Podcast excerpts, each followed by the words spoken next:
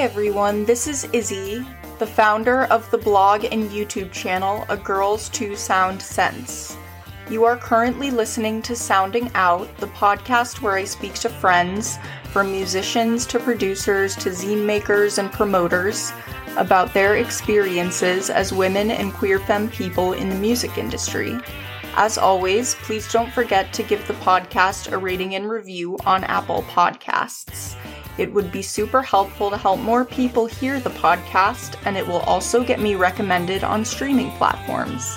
Today's guest is Patrick Flegel, the brains behind prolific music projects such as the two thousands Canadian indie rock band Women, which they were in with their brother Matt, and more recently the musical project Cindy Lee, under which they make eerie lo-fi experimental noise pop records that grapple with themes of heartbreak, alienation, and gender identity. If I had to sum up the output of Cindy Lee in one sentence, I would quote the Ink Magazine review of their twenty twenty album What's Tonight to Eternity. At times it feels like Flegel goes from trying to kill you with walls of sound to singing you a love song or a lullaby, and sometimes both at once. I chatted with Flegel from their home studio basement in North Carolina. We talk about their otherworldly array of influences, the music they had in the house as a child, the transformative power of creating music in drag, the creative martyr complex that a lot of young men are subjected to, and much more. We ended up chatting for around three hours and nine minutes, so I obviously had to edit and condense this episode down. But it goes without saying that I thoroughly enjoyed their company. But before we get into this episode, I would like to remind my listeners that I am paying for the podcast out of pocket, so if you would like to help me make more episodes and maybe help buy me a coffee, then head on over to my Patreon for unedited episodes of the podcast and more chill conversations with guests outside of the interview process.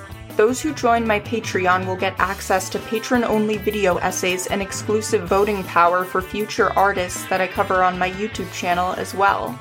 So head on over to patreon.com slash agirls2soundsense, that's girl with three R's, to subscribe. And without further ado, let's get right into this episode. Got it. Okay. How are you? Good, thank you. What's going on? You're in an attic. Yes, I am. I'm observing. I'm in a basement, so it's, there's a good balance.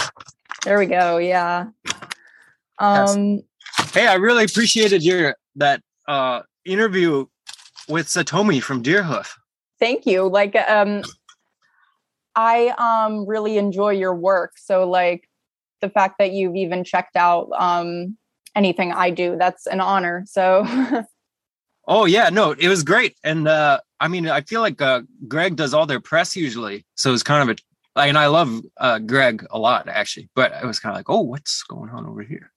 So what do you want to tell me? Just tell me a little bit about you um and what you do. Um well, I was just uh, I was always creative and had a wild imagination as a kid. Um, I was always drawing, and I would do kind of like go the extra mile when I was drawing, uh, where it'd be pretty elaborate and kind of like what, like I, I had um, a patience to like fill out the whole page and do the background and this kind of, and get these details in there, which I got a lot of uh, praise for, you know, when you're a kid. And well, whatever you do, everyone's going to tell you it's great, but uh, if you're lucky, but uh, anyways, I just had a wild imagination. I drew these huge scenes, and I uh, wanted to work for Disney and this kind of thing, uh, whatever that means. Like, I guess I wanted to draw for Disney, um, and um, whatever. I just loved, I guess, enter- being entertained and being creative, and those two are go in a cycle or whatever. So, um, yeah, and there was always music in my house. My dad listened to music constantly. Um. And like intentionally, and same with my mom.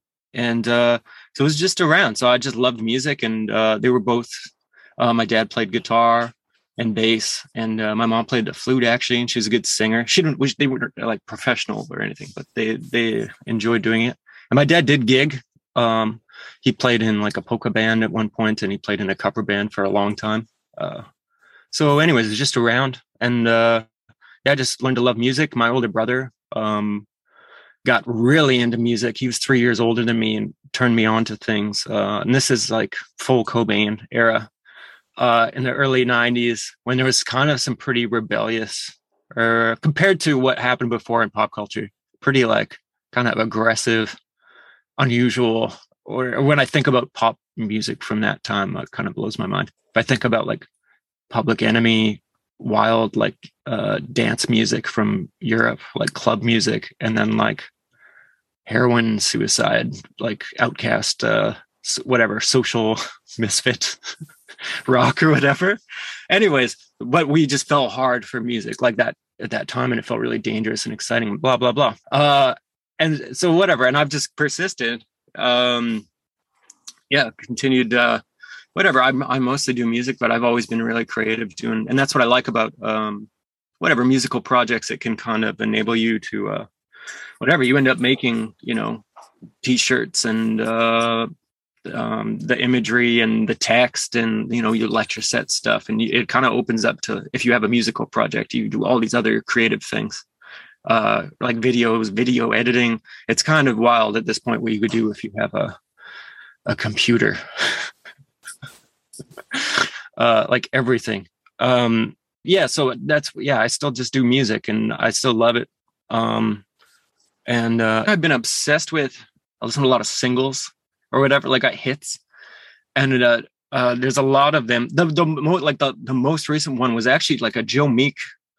Um, I forget what piqued my interest, but I was like, oh yeah, I think it's because I've been thinking about recording. And I was like, uh, when I was doing the Act of Tenderness album, um, the guy who was recording it, my friend, Robert, uh, he, he recorded like half the stuff on that record. Um, I was staying with him and he was obsessed with Joe Meek, or like doing this kind of research. Like there's this really gaudy kind of made for T V movie about Joe Meek and, uh, a few documentaries and listening to all this stuff, but it's really strange. Unusual recordings for the time, but it's like a pop song. That was, that's, uh, and you know how it is with these kind of, uh, artists, but it's like, uh, I don't, most of them didn't have any success.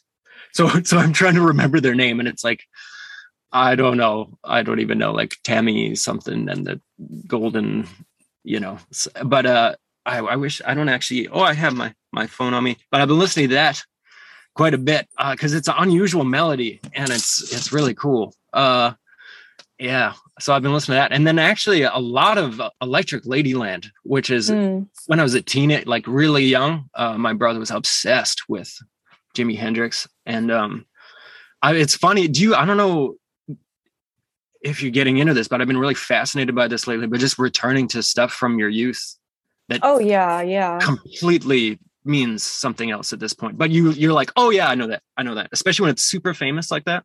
Do you know, do you have that at all? You mean like um, having moments where you return to the music that really shaped your formative years? Or yeah. any kind of any kind of entertainment, like movies, whatever, and it mm-hmm. just kind of blows your mind. Oh yeah, yeah, yeah, yeah. Uh, and sometimes it's positive, and sometimes it's really negative. Like I've noticed that watching um, a lot of T V and or a lot of movies lately, but just the messages I was getting, which like. Whatever, I guess it's up for debate how powerful that stuff is or how much that molds you, but I was like, oh my God. Oh yeah. Like when I w- would revisit like shows that I loved, like these teen melodramas, and you just realize how problematic so many of these tropes, these T V tropes are. Um, yeah. And, and you, you don't want to like give it yeah. power or credit or blame it, but I'm straight up, it's so consistent and you're so young. You know what I mean? You're just like, that is like in me. You know what I mean? Yeah. Like the, the one for me, the craziest one, and I'll take it for what it is. Like, I know it should be um, inconsequential, or it should be, but man, uh, it like the, the trend, the craziest one more recently where like, I just think about myself when I was younger, but just where there's like a screaming match in a parking lot. And it's like door slamming and like just pure passion, fury, anger, like like life or death.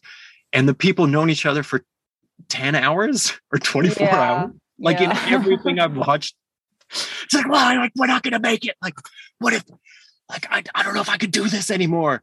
And then you're like, wait a minute, they met yesterday. Like, what? Or like, they, you know what I mean? They like live together. Yeah. They're like on the, you're like, they met the for fuck? two seconds and then they went on a road trip for, yeah. And then, yeah. But anyways, on the bright side of that, and there's some nice stuff I've revisited too, but um, that's kind of like wholesomer. There's a nice message in there. But the Jimi Hendrix stuff, uh, that record, yeah, I've just been really um, obsessed with it. Um, just because it's so, f- he, um, they gave us, a stoner genius like millions of dollars. So there's something wonderful about that. Like, you're just like, okay, this song's about being a merman and breathing underwater and uh, uh just kind of out of bounds, you know, like the whole thing. And I just love how uh, the record just keeps going. Like, there's parts you could just like leave the room, like they're just they're just messing around and tinkering at times. And I think some people think it's kind of tedious or n- not interesting, but just the fact that it even exists, I, I'm super uh, happy about it. And like I said, I listened to it when I was a kid, so I think there's something. It is kind of for kids almost. It's really bright and flashy, and there's like space sounds and uh, whatever. I've been into that. I've been listening to that uh, one uh, that one track a lot, and I can't even remember the name. Yeah.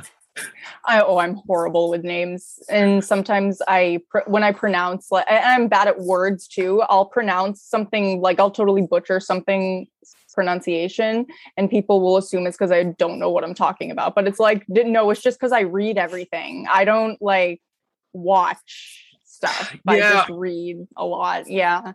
Some people, I don't understand. Like, I don't even want to think like that. But some people are, it's funny. But you know what, it's it's like it's like oh yeah, I love that thing I love that thing like I've listened to it a bunch of times, and I'm like, oh yeah yeah the, the very end of this song, and then they say the name, and then you're like, ah, uh, like I swear yeah. I listened to it. You have to like prove you care about something. Anyways, yeah, it's like when you wear a band shirt and someone's like, oh, name three of their songs. Oh, no dice on that. Uh, that's that's not. Uh, I disagree with that attitude. Well, and uh, I think I think the only reason I can see it in this, I'm realizing this is like most of my criticisms of other people is, uh, uh, as much as I don't want to admit it, uh, it's definitely something I've. It's a view I've had before. That I'm I understand. Not, yeah, that I'm not proud of, because it's ridiculous. It's like anybody can like things. It doesn't. Take like it's not really worth anything. Yeah, whatever. It's so uh juvenile, and it's so uh like I said, you didn't do anything. Do you know what I mean? Yeah, like exactly. it's it's weird to take ownership of uh something that has basically nothing to do with you. But I mean, even me saying that, I'm like, I'm above that. You know what I mean? So uh, yeah. That's another thing I'm realizing is most of my opinions are just to make me feel better than somebody. Exactly. Else. It's to make yourself like feel like you're somehow more, I don't know. Yeah. Significant than you think, or more, I don't know. But it's like, you ain't that unique, kid. Like, I went to a bookstore and I asked for a specific author. They didn't, and that they didn't have. And then I asked for another author after that. And the clerk behind this guy I was talking to was like, oh, I knew you were going to ask for this guy after we didn't have the other guy.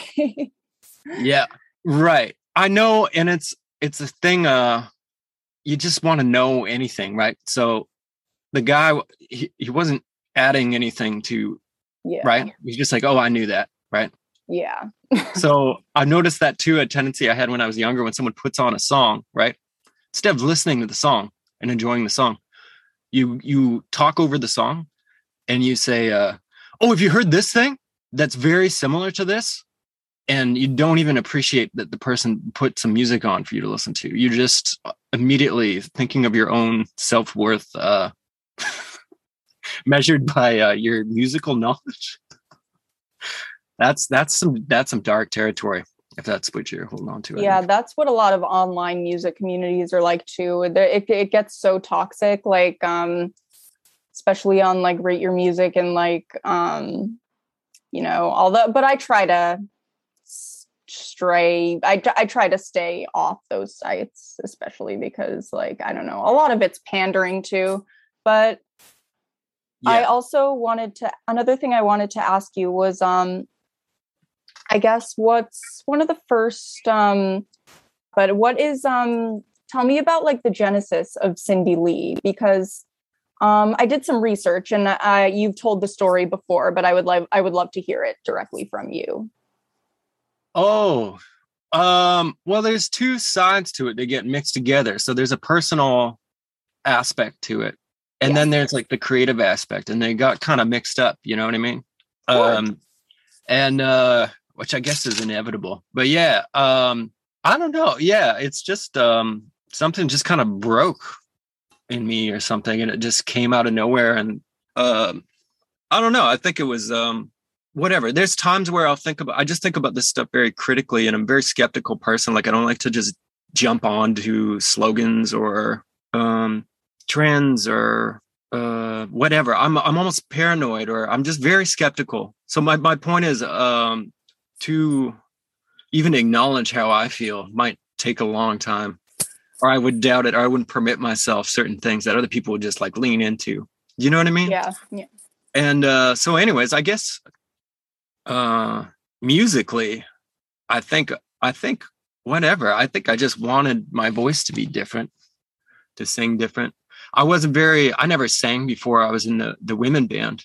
And I think I was pretty, like everybody, pretty much everybody I've learned is very self-conscious about their singing voice, especially um, uh, like in North America and in like what's seen as whatever, that kind of culture or something. It's like a shameful thing, I think, to sing yeah.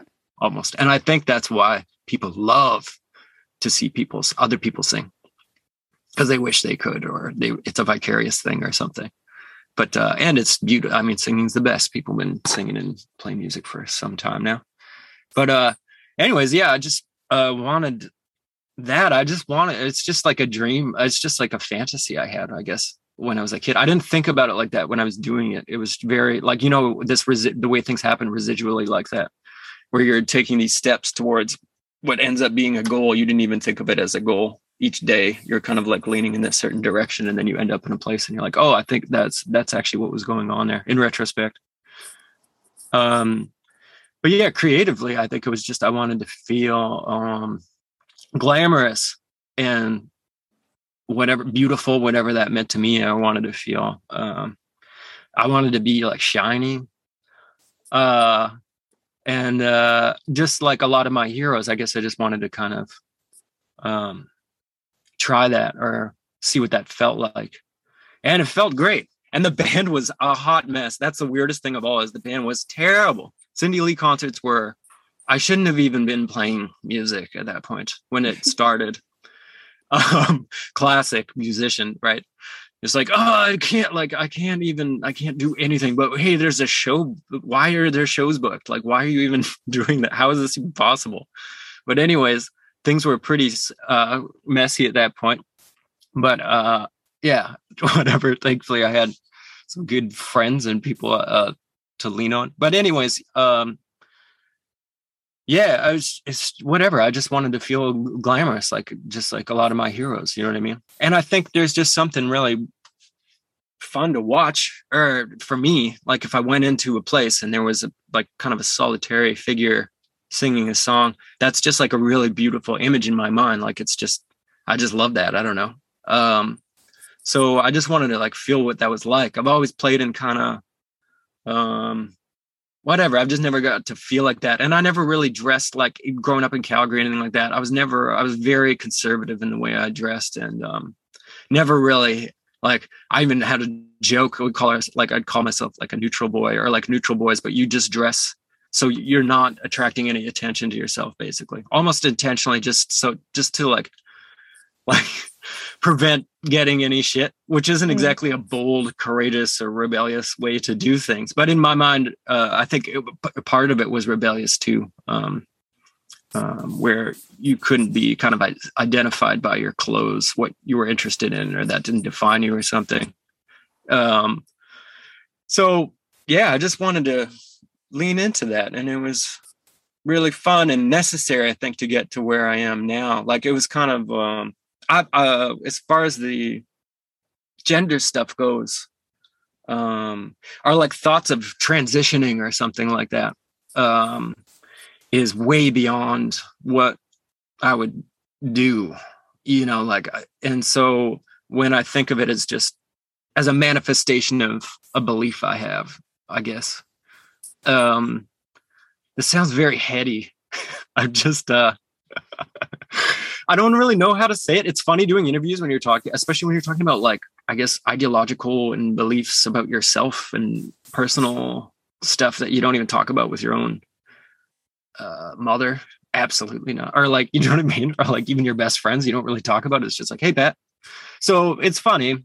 Um, but yeah, it was just confusion surrounding that and, and um, a feeling of empowerment from cross-dressing and performing in that way. And uh, yeah, so that's kind of how it started, you know, and that did make me feel, I don't know, I found some kind of self-acceptance um, that carried over into when I wasn't in drag. Uh, and so it was, I don't know, as, a, as some kind of uh, transform, like superficial transformative process, I found it really helpful to like get, I don't know, to get, get through some things, I think. And I and I think a lot of it had to do, and I, I question that now, but I think a lot of it just had to do with masculinity and me being a man and um, what that meant to me and what the expectations were of that. And also a sense of failure, I think, because I didn't want to be a man the way I thought of men, which was to be like, have this fucking Joker energy and be like yeah. chaotic and like, uh, you know, hard on people and so troubled and be an exception. And I, I didn't escape any of that. So I ended up being just as much of a man as anybody else. So I think, I think it was kind of a way of like trying to like launch out of that or something. I don't know. I don't know. But the, the point is, um, it emboldened me and it made me feel better about myself. And, uh, that was it. And then musically, I mean, I just, I thought it was fun, you know, and it was, I was just really inspired. Um, and I feel like even though, I don't know, how great the music is, but I know there's definitely a push behind it that it's it's got some kind of vital uh, energy behind it, even if the recordings are really crude or things are out of tune or whatever. But I was really uh, motivated. And so as much as I'm like, oh my God, I put my diary out into the world or whatever, very private. Um, I'm happy that I like did that because a lot of the music I like is like that, where it's like, whoa, you just, especially when I think of writers um, where it's even more whatever, you know, I guess just think of the difference between an instrumental song and then a book about like your innermost thoughts and feelings kind of vaguely veiled by like some, you know, parallel story or whatever. Yeah. Anyways. Yeah. A lot, a lot to say there, but yeah, that's kind of how it, it shaped up. Yeah. Yeah. I, um, was wondering also, um, what, how you relate to um, the sort of, the type of woman that sort of inspires the persona, um, because you've spoken about this before, like um, people like Karen Carpenter, Faye Dunaway, um, the sort of, um, um, sort of like the closet queen archetype or something like that. But right. um, I, I was wondering if you could tell me a little bit more about that. Oh, yeah. Um, well, first thing on the closet queen thing, I think, and this is a whatever, everything's shifting all the time with the words we use, but I think of it as like a prairie queer kind of attitude, which in my mind is a very, not like a vibe of someone who went to school and got kind of their foot in the door with these, these kinds of ideas very early and stuff. I think of the closet queen thing as my style, which is a very repressed, like, like, not real, like, you know what I mean? Like, like, uh, that zone, you know, and I'm proud of what, what I do and all these things, but it's, it's like a different vibe. And I'm, I think that's okay.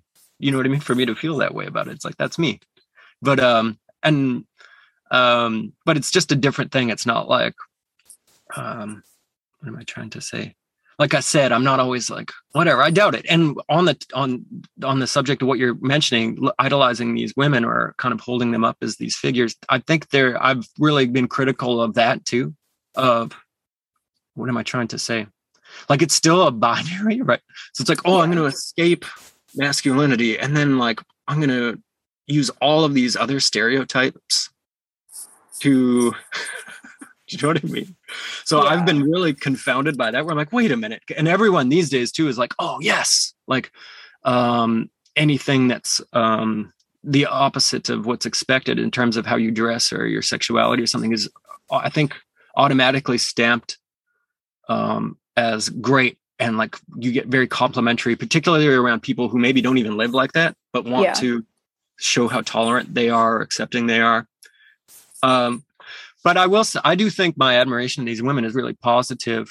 Um, but I do think it falls into a, a, a story or a myth about women, which is not true, which is that they're stronger than men, s- smarter than men, can do no wrong, and men are garbage. Do you know what I mean? Like, I mean, I think in harsh polarities, uh, helplessly at times, and I'm trying more and more to get out of that and get into that third, that queer zone is what that means to me. But that third, that in between, which is a vast in between, uh, in my opinion. But yeah, these people, I just think of it as, I mean, Karen Carpenter, I actually felt kind of funny about using her as an example there, but because it's a terrible story, really. I mean, she wanted to, she got trapped in showbiz. She wanted the approval of her parents and never really got it. And they, uh, and even like me speculating on it right now, it's kind of just an extension of the same tabloid thing, even though it's on this subculture level that like basically destroyed her and ruined her life. You know what I mean? Mm, so, yeah. um, but I think the reason, um, I, thought of her was as a cautionary tale, which was just that um and I think it was relatable to me because I didn't uh whatever I just I grew up in the suburbs in Calgary, and like we had Christmas and everything was cool. You know what I mean? We weren't we didn't have like boats and shit, but we everything was fine. So what I mean is she had this kind of like white bread suburban upbringing that was that's relatable to me, I guess. Uh and um so I think that's why I thought about her. Um and she's a brilliant musician. Like she's such a good singer, and that's kind of the bottom line, not all of this other sensational stuff. The real thing is like, holy wow, you were an incredible singer and a really good drummer, and uh whatever, I just love your music. And that's kind of what I like to focus on. And same thing with Faye Dunaway. I just think she's an amazing actor, like um and killer style, you know what I mean? And uh um yeah I just watched a lot of her movies, and I just think she's great. And there's just something about her. I don't know what it is, but it's just something about her uh, commanding presence. And same thing with a lot of the women I look up to, I guess, or people in general, but where there's just some um, self-assuredness or control or conviction that I don't have, you know, um, that's admirable. Yeah. yeah. I also, um, was wondering if the way that you, if adopting the uh, persona uh, or the image of Cindy Lee um, ha- uh, sort of had an effect on the way you approached the creative process. I think it's just me. I feel like I think about it the same, the same way. Yes. Um, yeah, and I really, I mean, a lot of the ideas and stuff are similar to what I've always done, which is just experimenting. So that's, that allows everything through the door. I feel like it's, it's the same idea. Anything I've ever done, um, usually just drastically different ideas that might not go together for some people, you know, or that's what, you know, like, it's just like whatever. When I was listening to the Beatles when I was really young, or Jimi Hendrix, where it was like, hey, let's do a fifteen minute blues jam that sounds like it's live, but it's not live because we faked it in the studio and got all this chatter in there. And then we'll do like a two minute pop song that's the other person sings. There's a different voice on there. So I try to be really um, just try not to have any boundaries when I'm doing that stuff. But I don't think of it as a, I don't really think of it as a character, but I know that's how it comes across. And weirdly enough, it almost has turned into just a cartoon thing in my mind. Uh, which I always wanted to do, but it's just like a, a cartoon kind of world of, of like this lounge singer, you know? Um, but I don't know, like my, I don't know that I really changed how I look at it. Like I'm writing some story or something. Mm. It really just, I just write, write songs and write parts and record stuff. And then it is what it is. But I think, I guess when it gets to the other side, and then when you get the live element and, um, videos and things like that, it turns into, um, a kind of character or something. But I, I don't see it as really separate uh, from myself. Like, a, yeah. Uh, uh, yeah. Yeah, no, that makes a lot of sense. Like, that's what I, that's something that I have an issue with is like when people refer to, um, I don't know, um, doing drag as like a character, because like it does have a, per- it's, it is a personal extension of that person. It's part of them. Like, it's not like an entirely different, separate entity, you know? Yeah, I don't, what you, ex- yeah, exactly. And I feel like I'm just throwing on stuff uh that anybody can do.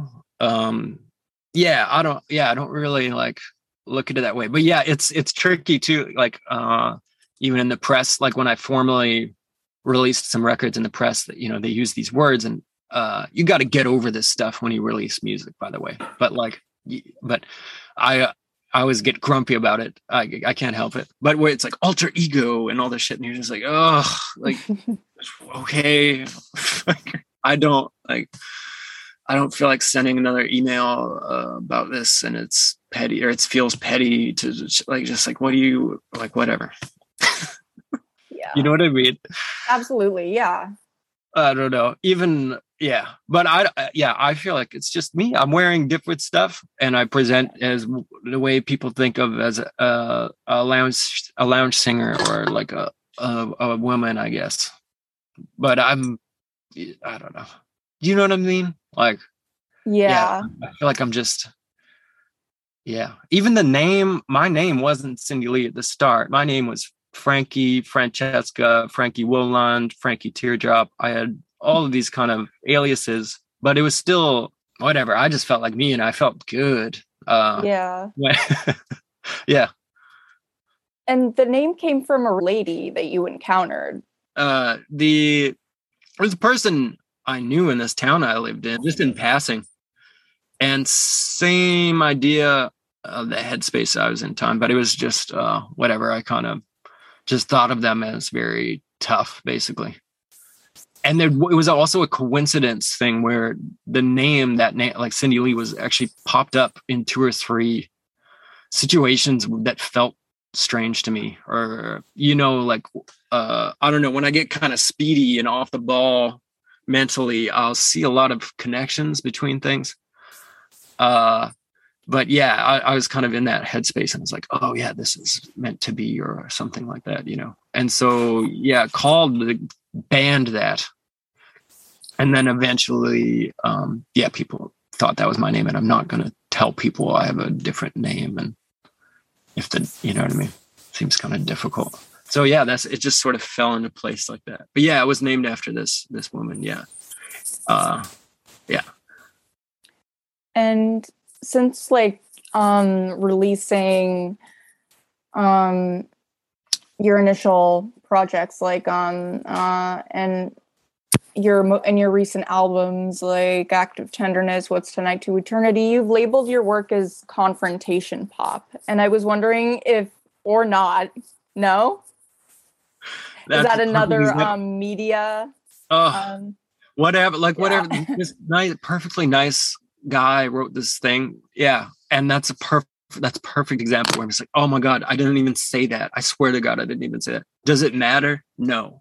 Uh, that I said it or not, and that people are saying that, but I, I, I swear to God, I didn't even say that. I swear to God, in the interview, I was, I was talking about like Martin Rev or something. Like I saw Martin Rev in uh, Vancouver, and it was incredible.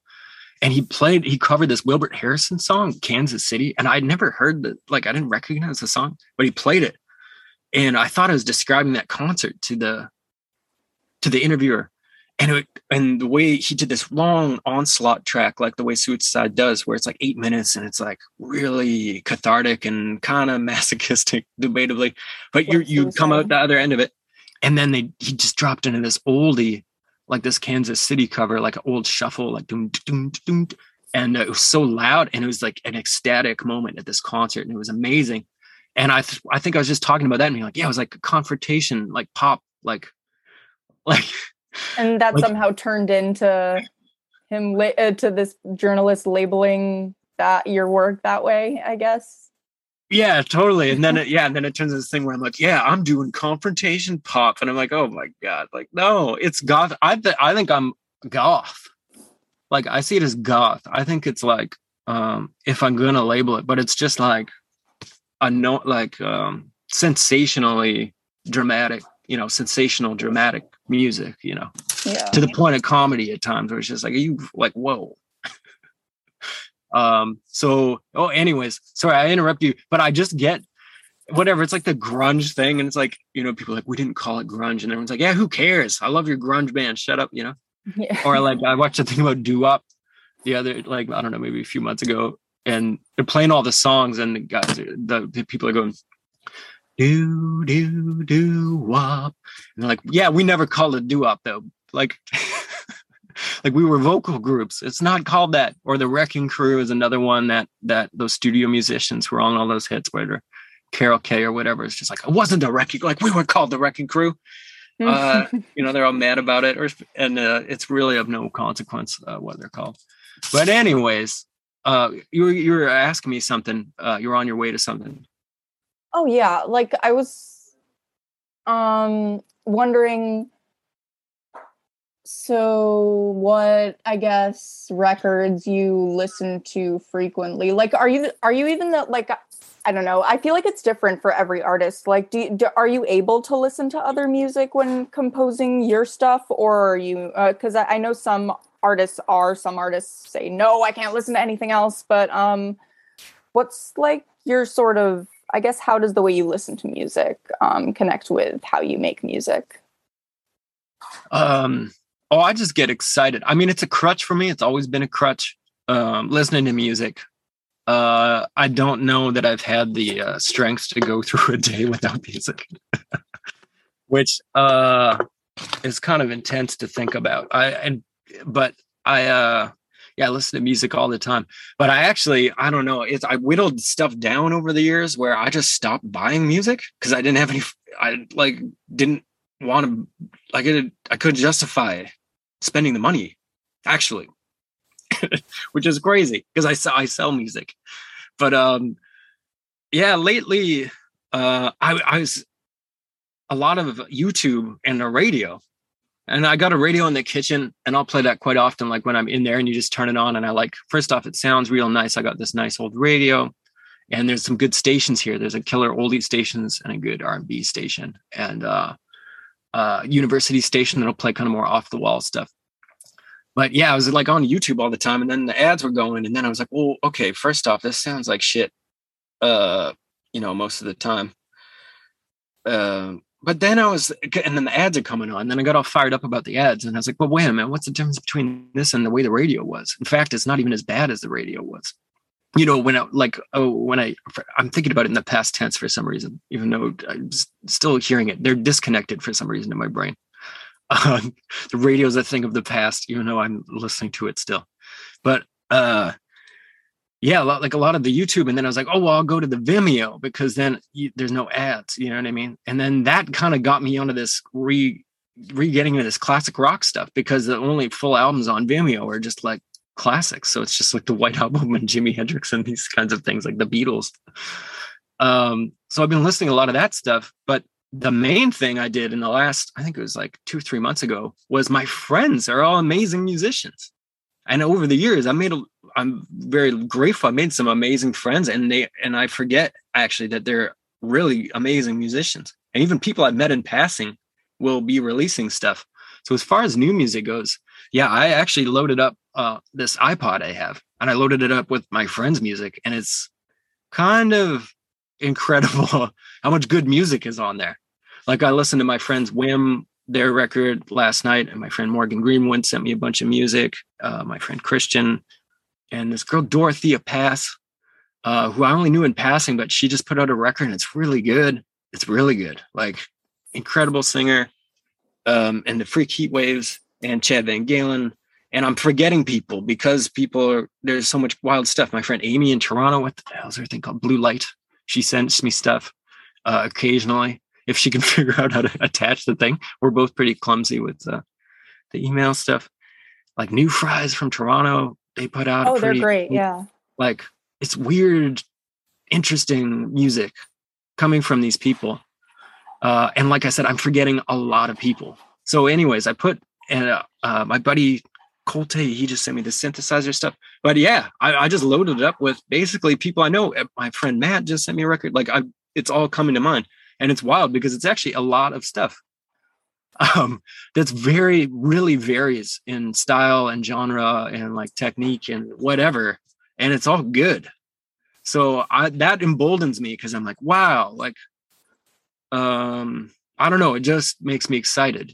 Um, so yeah, I've been, I've been throwing that stuff on a lot. I just kind of loaded it up and then, yeah, I got the classic rock, uh, going, but I've also been digging into, um, old stuff like Cole Porter and Ella Fitzgerald and stuff that almost makes you, it hurts almost. It's very, what, I don't know what the word is, like saccharine or something. It's just like, it uh, kind of hurts, but there's something about it and it hits the mark sometimes where it's really interesting. You're like, okay, these are old songs. This is the uh, um, origin of, of whatever is happening now, or some aspect of the origin of what's happening now, or what happened in, in the fifties and sixties.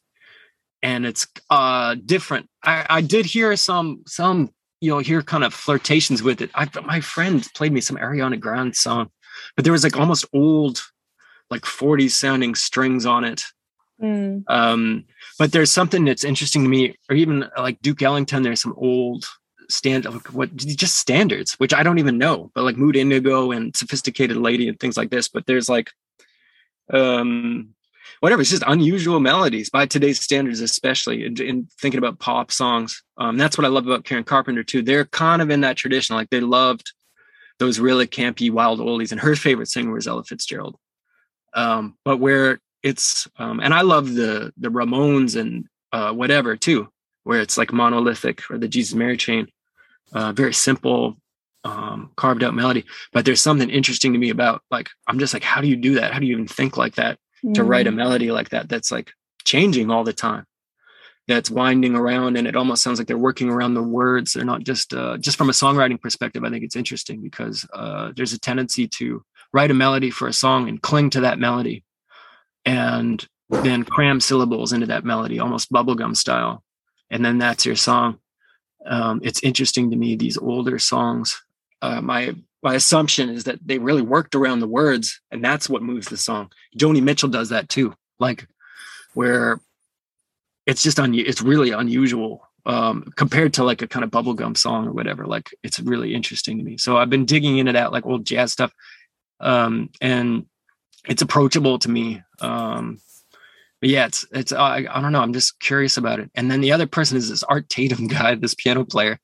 Because I got really sick a while ago, and then I watched that whole Ken Burns jazz thing, which is just crazy. But it was interesting. But the one that stuck out to me, I was like, Art Tatum. I was like, whoa, because the way that he moves around just blows my mind. It's so frenetic and uh, emotional too. Like it doesn't sound mechanical, but it's just like really jarring. Uh, the way I'd think of like a. Whatever, anything, anything else that's jarring. But like Deerhoof's guitars, or this kind of like swung, or like Captain Beefheart's guitars, but where it's like really uh, squirrely, you know, just like like unpredictable. That's a good word for it. So it's exciting to listen to. You're just like, whoa, this is crazy. And it's interesting to me that it's just one person on a keyboard uh, doing all this, like, uh, put, put, you know, just manipulating your your emotions. Yeah. Yeah. Wild stuff. Yeah. Yeah. What goes on in, I, I would love to know what goes on in some of these artists' brains. What I'm realizing though, is that it's like a way of life for these people.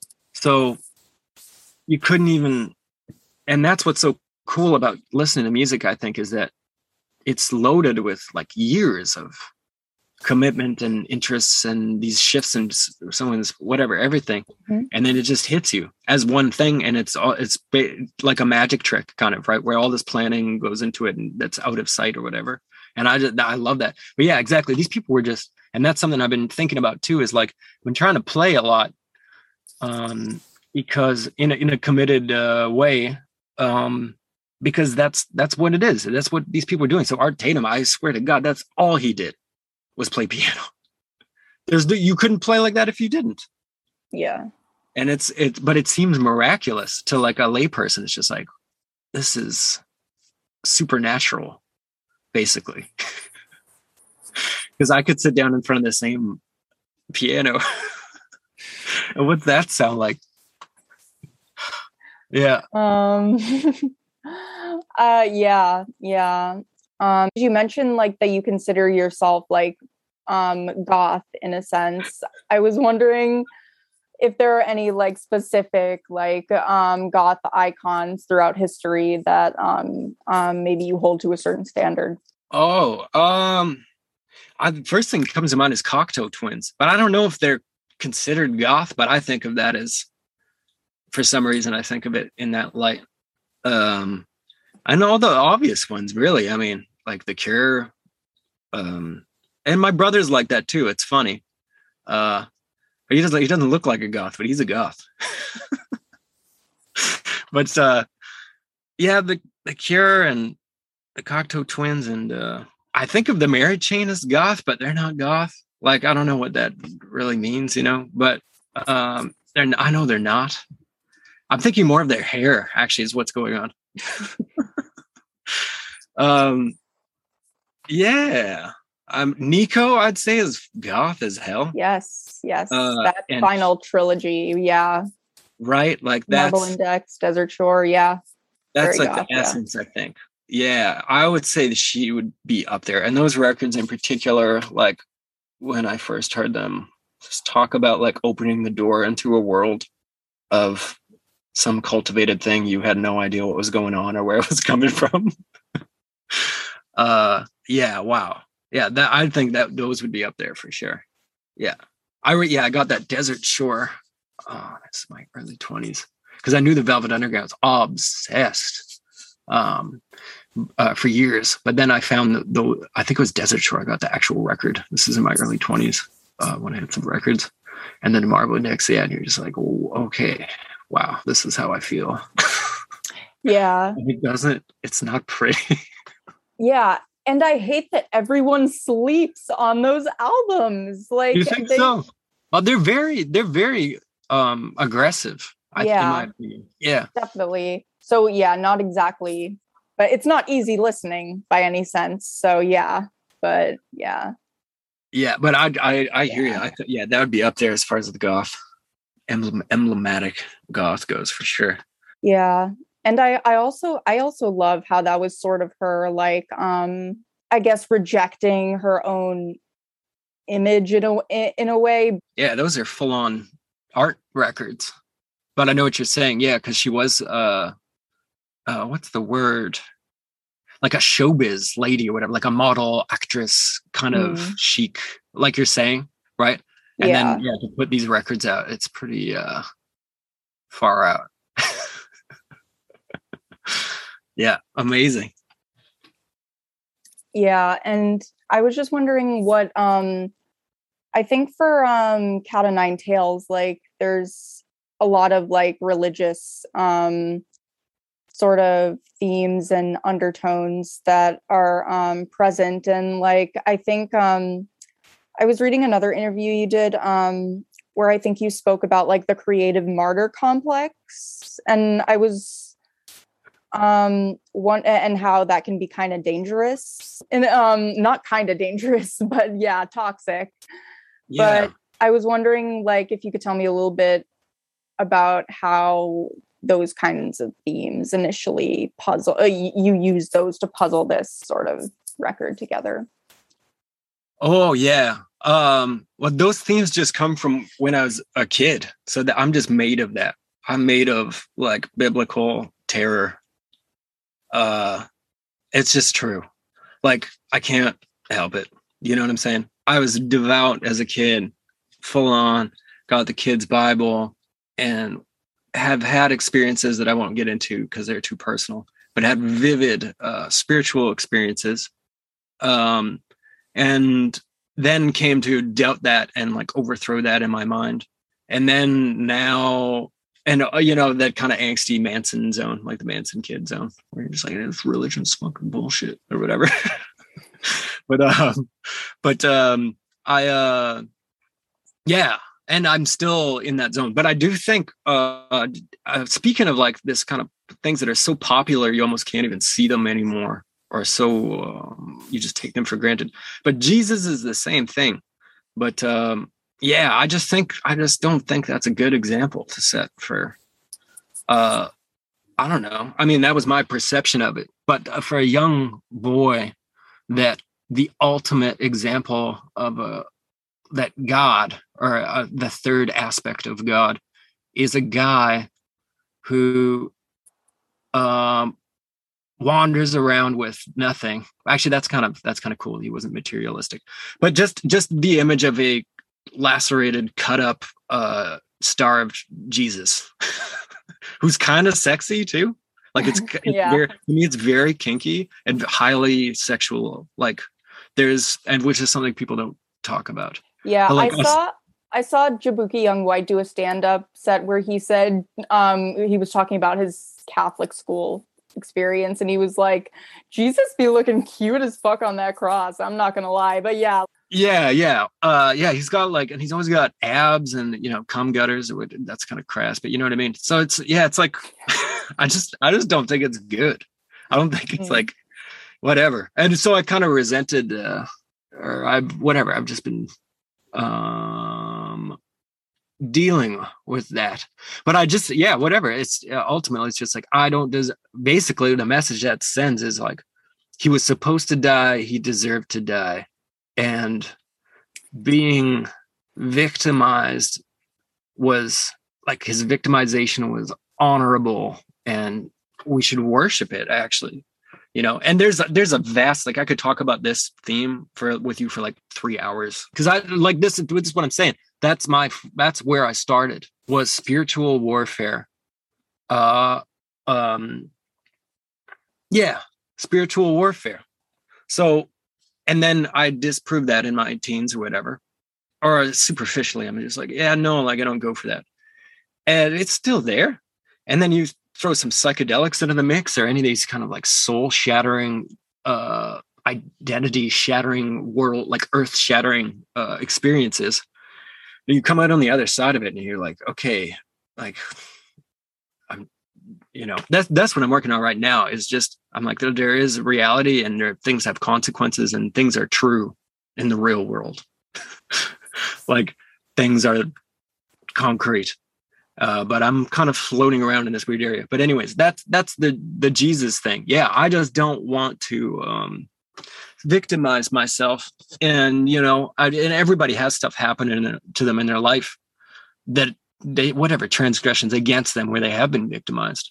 But I think um, in my own experience, I think um, there were things where you, you need to um, overcome those things, and you can't blame people for what they did or any of this, and you're accountable for your own life, like you, you know what I mean? So I think it, it's it's supposed to be empowering. Uh so the the four horsemen, which is another like element of that, but that's just supposed to be the end of this self-flagellation, this uh uh which is an ideal. Like, of course that's impossible, but the ideal is uh to cut it out, like take it easy on yourself, you know? Yeah. Don't take yourself so seriously, which is kind of part of that whole thing. It's just like, it's me and everything's so serious and it's me, me, me, me, which is a very goth tendency. Uh, my problems are exceptional and, you know, my, no one understands my pain and... Um, my minor transgressions are the end of the world. Yeah, it's very uh, self-centered. Yeah. Uh, and even, honestly, even the act of listening to music and sulking alone is just like... I mean, it has its purpose and it has its benefits because it's really cathartic and can steer you or catapult you somewhere. But I've certainly been in some spots where I was a being a stick in the mud, or just like I kind of learned to, I got used to that. It's just like, oh yeah, like I feel like shit every day. And it's like, yeah, this is just like Tuesday. And I'm yeah. still getting out of that. I joke, I'm experimenting with self-respect, but I'm just like, I don't know. It's it's funny, but even even uh, you know, I wouldn't blame like religion for my view of myself, also, you know. But that's kind of where that the idea of the record came from. I just wanted to be like empowering, um, and it's funny to use the same. It's kind of like drag. You're using the same construct to try and combat the other side of it. You know what I'm saying? You're using absolutely, as, yeah. Uh, and I've noticed that tendency. That's that's kind of my whole thing is very bipolar. Um, um, I've noticed in retrospect, I'm just like, oh yeah, this is all just like wild, like volatile extremes, kind of. You know what I'm saying? Uh, masculine, feminine, and uh, good and evil, and uh, which is, I guess, it's basic stuff. But um, yeah, that's that's like what where that record. That idea came from, and I wanted the uh, sequence of this tracks to kind of be this kind of journey where it was like really frantic and like I was really actually I don't usually say this, but those instrumental tracks on the Cat O' Nine Tails, I'm actually pretty proud of because um I worked really hard on those and they happened fast, but I wrote um you know really long classical guitar thing that I worked on for a really long time, and then I dumped it into the computer and tinkered with it like crazy. But um there's a lot of like what I'm talking about, the hours that go behind something and then you just hear it. But I feel like the way it's compressed like that, all that time compressed into those three sections or whatever, um that's how I feel. So I was really happy about that because like the way those songs are going like, like where it's kind of insane, uh that's like an actual way that I feel a lot of the time with my hellish uh circling thoughts, you know what I mean? So I'm trying to tone that down, and then there's these kind of reprieves in there of like this bliss, and I feel like that's just how I feel. That record is these wild uh, highs and lows uh that I want to get away from. But the the last track, Bondage of the Mind, uh the yeah it just that was supposed to just be about trying to get out of uh that that bondage, like this the routine where like the story you tell of yourself and who you are, and uh that kind of victimization plays into that. It's like, oh, these things happen to me, and so this is why I, why I am the way I am, and like, you know, like the stories you tell yourself, and um, all this stuff, and like, um, yeah, it's just supposed to be hopeful. Like you could undo that, or get out of it, or that it was optional to a degree, or there's there's things you could do. You know, very long-winded. You got to excuse me. I'm I'm talking very pressured speech. I usually. Uh, I dropped the smokes. So I, I had one, but I've been, I, I think I had two in the last six days, but I feel like there's like electricity in my blood. Uh, so excuse me if I'm talking too much. No, yeah. no, no, no, no. You're all good. This is a platform for talking specifically. Right, so right. You're, you're good. um, well, going back to um, What's Tonight to Eternity. Um, I was wondering where the snippet, where you got the snippet at the end of Lucifer Stand from.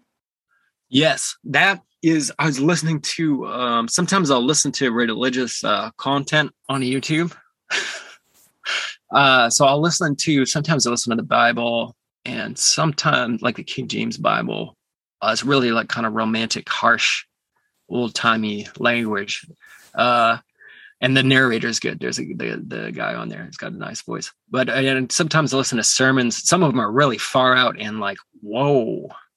Uh, you know, like even people like, I don't know. It's weird. I'll dip into um, things where people are saying stuff I don't agree with. But like, like, you know, I've listened to things where it's like a sermon about like how basically what you could say everything I'm doing. But like people who toy with uh satanic imagery and the music industry and trans identifying are like all part of the devil's plot to like corrupt America's youth and stuff, like what, like far out stuff. And it's like a lot of views, and it's like some church, I can't even remember where, but the point is I'll dip into this stuff. I'm interested in, uh, I don't know, even if I disagree with it, but I'm just like, okay, that's a thing.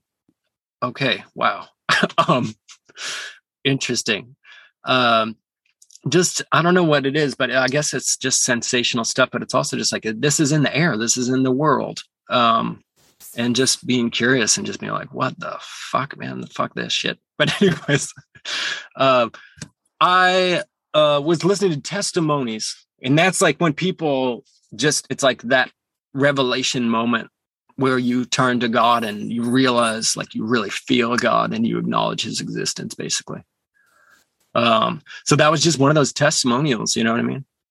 Uh, someone's religious testimony about this like full on crisis turning point where, yeah, they're in their living room And it was like, like the way you, you hear it, the way they're talking about it, um, the scale of it, like the scale of how they see the world. And, and there's something really dreadful and awful about it, where you're like, okay, this person's just in their house. Like, why do they got to feel this torment? Mm-hmm. Why do they have to feel this, these negative emotions because of these religious views and, or this religious perception? Like, is this even necessary? You know, at one point, I think she's talking about her kid being at like a sleepover or something, like some regular everyday thing. You're like, why is this necessary? Like, why would, what is this? But I also feel like um, um, it's not meant to be funny or anything like that, because I also think there's something really beautiful about it, because that's, that's her perception of, of the world. And like, isn't that kind of amazing? You know, like to find that much um, value, or just to perceive that much kind of, um, just to be sensitive to that kind of action, or to just faith, to have that faith and like to be emotionally connected to it and just believing in things. Cause I feel like, um, I yearn for that. And part of me does believe all that stuff too. So that's what I mean. I don't heavy something. It's like, uh, it's very meaningful to me and uh, experiences I've had. And I think it's kind of funny to just use some random thing, but I also think, um, a testimony is a, a public proclamation of, um, an experience you had. And it's kind of a declar. Yeah. It's a, it's a public declaration. So I, I did feel kind of conflicted about it, but, um, yeah, I, I just, I feel jealous of people who are devout spiritually um, in a ritualistic way. And I think a lot of people our generation feel that way, where, I don't know, like when I think about pop culture and the attitudes in the nineties, like when I was a kid, and that like kind of cynical, cold, nihilistic vibe that's like permeates pretty, like a lot of stuff in pop culture, like from when I was a kid, that kind of shaped me. And just thinking about how antisocial and kind of cynical I was when I was younger. Um, I don't know, like it just seems really dirty to me. And uh, I, I just, I respect that. I don't know. I just think there's something admirable about it. And I don't know where I'm headed with that kind of spirituality, but I, you can tell that's a huge trend now um, with people being on the kind of new age tip and like vaguely spiritual, but you could tell people are yearning for that. Whether it's, whether it's even like um, a, a, a hint of it with some kind of uh, meditation regimen or something, or like tarot cards or something, but like you could tell people are, are des- I think people need that. I think music is connected to that, and, and art in general. I think it's uh, connected to that kind of spiritual uh, feeling, or that kind of like cathartic feeling where you're not just talking about bullshit. You know, like there's some, there's something very, I like how um, serious it is. I like how um, invested it is. It's not a fucking joke. Uh, and like, I could make fun of it too, but like, there is something I like about that, you know, where it's like, no, this is, this is very, very serious to me, and it's important to me. And I see this and I feel this. And uh, again, it's some, I don't know, it's just kind of conviction in general, you know, but uh, anyways, I, that's, long-winded way of saying that's what that's about. And I think that song is about, um, or the intention behind it is, is just using these symbols. Um, again, the, the feminine symbols and the, the satanic symbols, or the Christian symbols and the male symbols or whatever. I think it's pretty like shallow and superficial, uh, stuff, especially with like the way I see stuff. But, um, I think symbols are powerful, and I think you kind of have to use the ammunition you have that makes sense. You can't just invent some, you can't get past where you are. Or like, I don't know if you can just, you know what I'm saying? You can't just like launch into some future that's beyond those ingredients or something. Or maybe you, you can, but it doesn't happen immediately. So, um, what am I yammering about? I'm just saying... The, the Lucifer thing became like a, a very, in my mind, juvenile, like uh, Manson zone kind of thing of uh, as a symbol to rebel against these Christian things. But it's, again, I, I question it, and it seems really juvenile because it's the same, it's from the same book. They made the guy up. You're mm. going to use this to fight that. And so I, that's, again, my skepticism of the kind of uh, my uh, occasional kind of punching into femininity or whatever, and being like, I don't, why I don't want to wear it as a badge or something, where it's like, I don't know. It just it seems pretty superficial to me. It's the same shit. It's just stereotypes. But I will say, um, I don't think there's anything particularly uh, inflammatory or dangerous of uh, what I've done, but I, I'm just always thinking about it. And uh, yeah, the religious stuff is, is kind of the undercurrent for my whole mentality, that whether I like it or not, which is something I've been thinking about a lot and trying to get back to. And I think even listening to this old music that I used to listen to when I was really young and reapproaching it, and uh, listening to some of this biblical stuff and reapproaching that. But I've just like realized, like, I think, I don't know what you think about this, but just the original settings, me and my friend have been talking about this. It's like the, whatever I aspire to be and these ideals I have now, like that are very verbal and very surface. What's my like felt, like what's my, you know, this kind of thing, this kind of intuition, reaching for your intuition, your true self or whatever. But like that undercurrent, like the real shit, whether you like it or not. Yeah, whatever. I'm just, uh, you know, but I'm not really thinking about this stuff when I'm making the record. This is the funniest thing about this journalistic kind of thinking is like, you don't, you know, I'm not writing a fucking essay about the record I'm going to make. You know what I mean? Um, I have a, I could talk about it after, but like while I was doing it, I was just making things. And that sounds, uh, it always sounds like I just did it. And people are always like, what do you mean you just did it? Like, but you just do it. Like, and you're not really, um, I, I think some people may, might have more intention with like, uh, I don't know, maybe their lyrics or something where there's like a real message there or something. But I find um, I'm more aware of that, and I want to be more intentional about what I'm doing.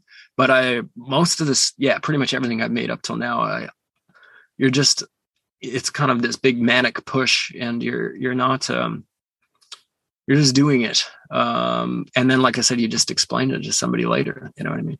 And then they quote you on it. And then five years later, somebody, somebody asks you about it. And then you say all this like heady shit about it, but it's like, I don't know. I, I, uh, what, what also interested me about, uh, your records was the fact that, um, the way you manipulate and sort of pitch your voice. Um, and I was wondering if that was something you were even conscious of when making this, or if it was just like a coincidence, I guess. Um, yeah, I think that's, um, a cheap way for me to, um, or has been like a way for me to, uh, I get I just live out that fantasy or something where I wish I could. That's what my voice sounded like. But um, yeah, and I felt, I remember this has only happened a couple times because when I play live, it's it's a hot mess usually and doesn't sound so good. But a couple times people came up to me at the end and uh, said like, "Oh, I thought you were, you know, like a, a real lady or whatever." And then I was like, I took it. I, I was like, it made me feel great or whatever, you know. Uh, I was like, oh wow, that's. Uh, I don't know. I felt good about it, or that was my my feeling about it. Um, but um, and I think um, that's it's really blended in with the creative stuff. So I'm like, oh, I'll I want to sing this way, and I can't. Or even like um, a lot of old vocal groups, it's in you can't tell the gender of the people who are singing. There's a lot of falsetto and low voices, and do you know what I mean? Like you, you would have no idea. Um, um, so I'm trying to think. Like Frankie Lyman, I really like him, but he was like a kid, or even young, you know, baby Michael Jackson. Um, but even uh, these grown-ups doing the falsetto, um, I just like, I like that. But I think um, earlier on, that that. took on more meaning where I was like, oh my, like it was like an ecstatic feeling. Um, I was like, oh, I can sound this way I want to. Um, but at this point, I'm I'm pretty, um, like I said, just unsure about it or what it means, or I question it, I guess. And I get, I don't know, like it's funny. I don't know why I feel conflicted about it, and I can't tell if it's about my own uh feelings or if it's about um what other people think, but which I really try not to concern myself with, but you can't help it sometimes. But you just don't want to be whatever, like bullshit, you know. Nobody wants yeah. to be bullshit. But uh yeah, that's that's what it was around. I think um it, uh, in the basically up until, I don't know, probably like a year ago, I think it would bank more heavily on that, where it's like, I wish I was, yeah, just, you know, I wish I could sound like that or be that person, this imaginary person. But um, yeah, is that what you were asking me? Yeah, yeah. Yeah, I, uh, I do think, um, yeah. And there's there's parts where it's pitched like differently, where it's kind of in between the timbres, or the, it's it's kind of in between, or it's really processed to the point where you don't even know what it is. Um, yeah. I was wondering if you could tell me a little bit about um, composing and recording and mixing um, I Want You to Suffer, because that's one of my favorite um, tracks. Um, okay, especially yeah. like the break in between, where it's just like this like suicide-esque like assault of like a million. Oh, I'm glad you like that. That's cool. Yeah, oh, I'm glad you like that song. I feel uh, I feel kind of self-conscious about that song, because to me, I'm just like, whatever. Or like what I mean is, um, it doesn't mean shit to me that there's feedback in the song. Do you know what I mean? Like, but I think like for the, actually at the label, they had to fucking remaster it because that break. They had, because they couldn't press it to vinyl, which I, I got mm. like, Rat Me got like a huge kick out of. But uh, they, it was too hot to be pressed to vinyl. But um, whatever, again, like kind of was talking about the Cat O' Nine Tails thing, like with the frantic stuff, uh, that little section, I'm like, yeah, that's the way I feel. Now, I don't know if you should put that on a record and make a thousand of them, but I did it. But uh, I'm g- really glad you like that. I think um, whatever, that song, just my, I mean, it's pretty transparent, but it's just like an oldie, you know what I mean? And I like that there's, um, yeah, it's a shuffle beat, but I love the shuffle, and I want to bring the shuffle back. I think the shuffle's fantastic. It's like really propulsive and circular, and I love the shuffle. So I wanted to do a shuffle song. And uh, yeah, I don't know. I can't remember, actually. I haven't heard that song in ages or sung it, but the lyrics, uh, whatever, there's a conflict in there for sure. Identity conflict. Um, yeah, I think, I don't know. That's kind of like the whole thing of the project. I think that song might kind of sum it up. I think that that song, like, I don't want to think like that, like I want you to suffer. I don't want to be hateful like that, or bitter, or um I think there was something kind of campy about the title, to be honest. We're so excessive, it's like almost uh, funny. I don't like ironic stuff, but I think I I get there sometimes. But uh I I'm saying that now, but at the time when I wrote it, I really did want some some people to suffer. But But like, uh, yeah, I just liked the song, you know what I mean? And I got some drums going. I never really had drums in the studio, so I was pretty excited about that. And um, I got to plug them into some cool stuff. And uh, I don't know how it happened. I just did it, but I had this feedback, and I was I was excited by the feedback, because you're not supposed to do that. But what it is is condenser microphone feedback, everything. So the point is, that's um, it was an accident, which, but. Uh, Oh, I had the headphones open, and because that condenser microphone is so hungry for any sound that's going to come through, like you could, even when I'm talking to you right now, I'm, this is a condenser microphone, but I can hear uh, bass from people's cars when they're driving by, blasting the music. Um, uh, yeah. I don't know why I'm so excited about it. It's just kind of amazing. But anyways, the uh, yeah, whatever. That's all headphone feedback, which is not okay, because it's like completely freaking out. The condenser microphone is like eating, like chugging the sound, just like wow, wow, wow. And yeah. whatever. So that's that's just a lot of headphone feedback and me having fun. Uh, but it sounds to me like like uh, pretty ecstatic, you know. So I yeah. really got off when I was listening to it for the first time. I was like, whoa, this is like a feeling or something. And I was pretty. I thought it was kind of cool. And uh, again, like I like, I feel like it's kind of bratty, you know, or like, like uh, people be like, "Oh, why you got to do this?" You know, put this on the song or whatever. But I liked it. I thought it was yeah. kind of fun. And then the end is uh, kind of relaxing, you know. So, and I like, my brother talked to me about that, but he's just talking about like these phases of these songs. Like some songs have like three parts, but that's what ended up happening like that. Like um, uh, these different sections, you know, like Paranoid Android or something, or uh, Happiness is a Warm Gun kind of thing. Um. But yeah, just like an Oregon thing, and I wanted to do something kind of relaxing after that, I guess. Um, but I'm glad you like that song, because I felt kind of like insecure yeah. about it. It's like necessary. Yeah. Um, I'm not sure if this happens on a regular basis or if it's only happened like a few times, but have there been any specific points where you were, um, where you took something like so far that you like almost surprised yourself? Oh yeah. This whole thing is like that.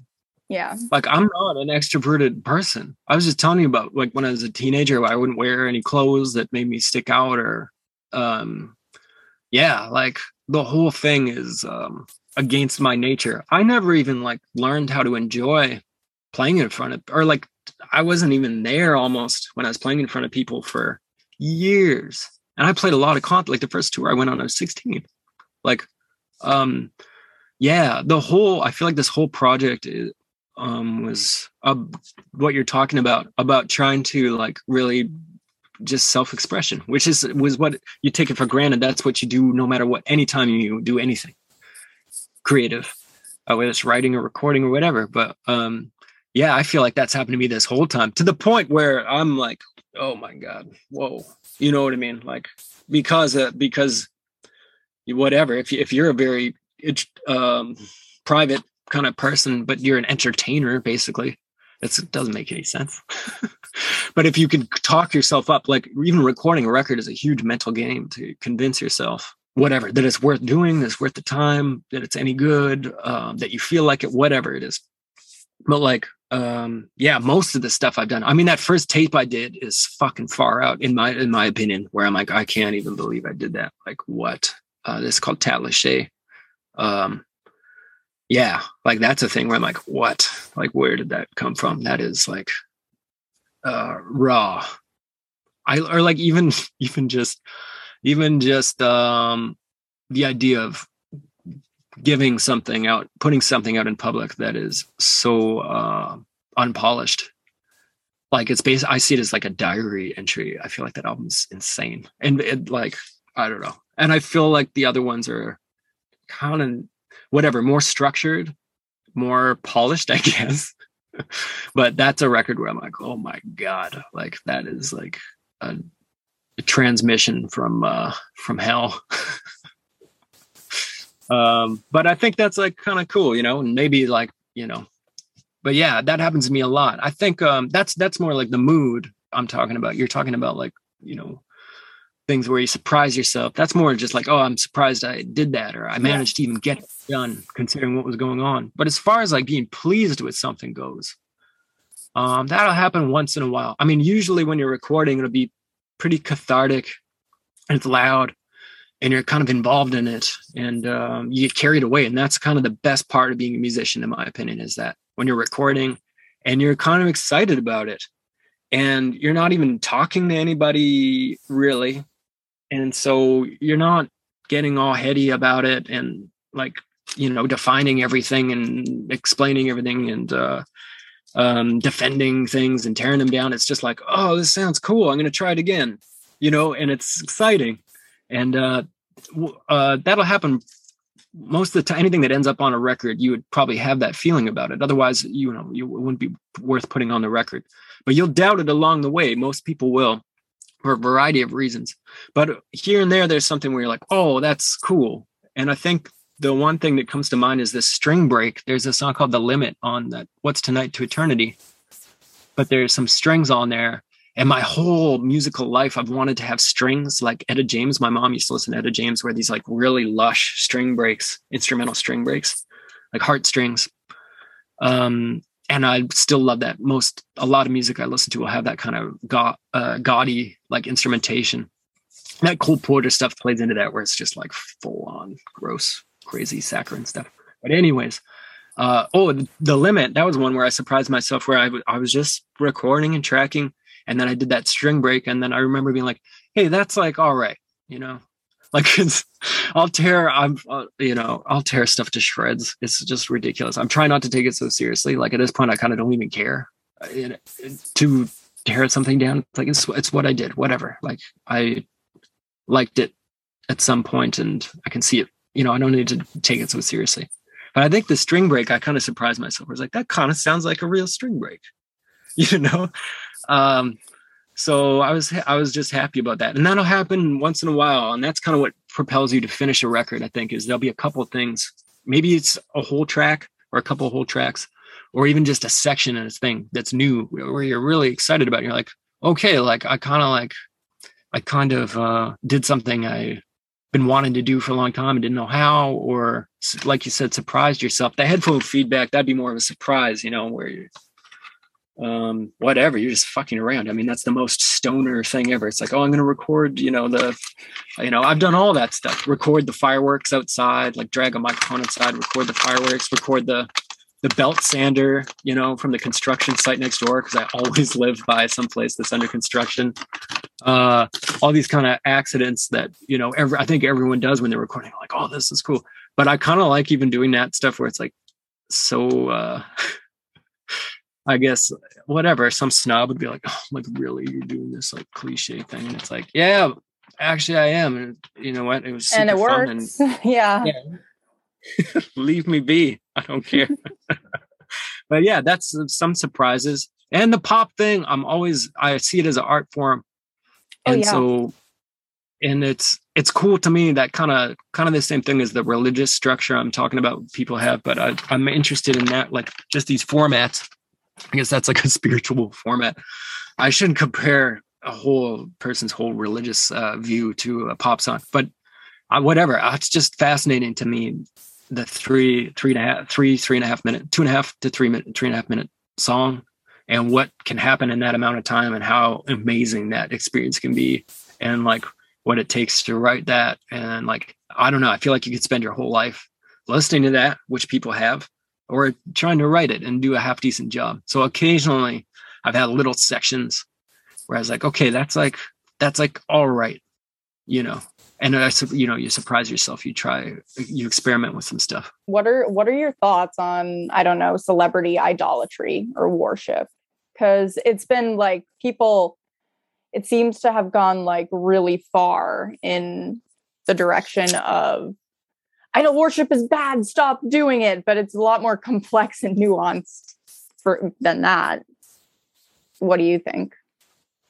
Um, I think it's dumb. But I can't help it. So it is what it is. You know what I mean? So like, yeah, uh, yeah I just have that tendency to fixate on things. I'm an obsessive person. You have to be. I looked yeah, at your course. channel, like yeah. digging into stuff, right? And you mm-hmm. get fixated and um, I don't know. Yeah, I've always just been like that. And I don't know that there's I don't know, like, I don't know that there's necessarily anything wrong in it. Like, I don't, I don't, I guess the people I admire or that I'm like infatuated with or obsessed with, um, I don't like, in my mind, anyways, consciously, I don't like diminish myself or compare myself to them in a way where I'm just like, oh, I'll never be like that. Or like, I'll never, I don't know, which I think is what the first thing comes to mind. It would be a criticism of like hero worshiping celebrities. But I, I think it is the same shit. I mean, it's funny to me because it is the same shit as worshiping. Um, am I trying to say whether it's in the like supposed counterculture or it's um, whatever? What's the stock like like conversation piece culture thing, right? I don't know if there's a huge difference between me being obsessed with Robertson and someone being obsessed with like some other celebrity. Uh, like, I don't, and I don't know if it matters. Like. I don't know. What do you think about that? I don't know. You, well, you said something interesting about like, um, I don't know, being like how it's not exactly like how you shouldn't feel like you have to diminish yourself and be like, oh, I'll never. Yeah. I, I, or like, I feel like um, with certain people that I've had an attachment to, I feel like envy can sometimes play a weird part in that. For some strange reason, like I wrote my senior thesis on this, but growing up, envy had a big part in sort of even some of the people I worshipped. Like these public figures can have such a weird impact on somebody's personal identity or or like confidence and stuff like that. Yeah. Well, yeah, I think, I don't know. I am so impressionable. That's what you mean, right? It's like, yeah. How are we so impressionable? Yeah. Basically. How? Yeah. Yeah, exactly. Um, I don't know. I've when, there's one thing that Kim Gordon, she's like, I remember this, but she's like, people pay to see other people believe in themselves, which yeah. I think is fucking yeah. on the money. Like, that's a genius statement. Um, I think it, part of it's that, where it's just like it, seeing anyone do anything when you're a quote regular person, uh, you're just like, okay, they must have it figured out. Not, but they really don't. Like, yeah. Oh, hell no. Hell no. And that's part of why I think people love to see morbidly see people like people's downfall also. Um, but uh, yeah, I don't know about that. I mean, I, well, it seems like you mutated that into like a real, um, what am I trying to say? You took the criticism and took action and put it towards like making content that you would want to see that isn't, you're not seeing. It's, it's that's what it strikes me as. Yeah. So I think that's awesome. That's like the right move. It's like, okay, because I've been thinking about that a lot. I'm like, okay, I'm so skeptical, and it's so easy to criticize and get into like slogans, and it's like, hey, I read a headline, I read the back of a book, you should read the whole thing, that vibe. I think like, and that's cool, where it's like, it's so easy to be like, everything's like, this is bullshit. But then it's like, what's the application of that knowledge or whatever? You know what I mean? Like, what do I do with yeah. my frustration? Or like, how do I, uh, like, whatever. You, does that make any sense? Yeah, exactly. I, yeah. Cool. I, guess I guess I'm just saying, I think that's cool.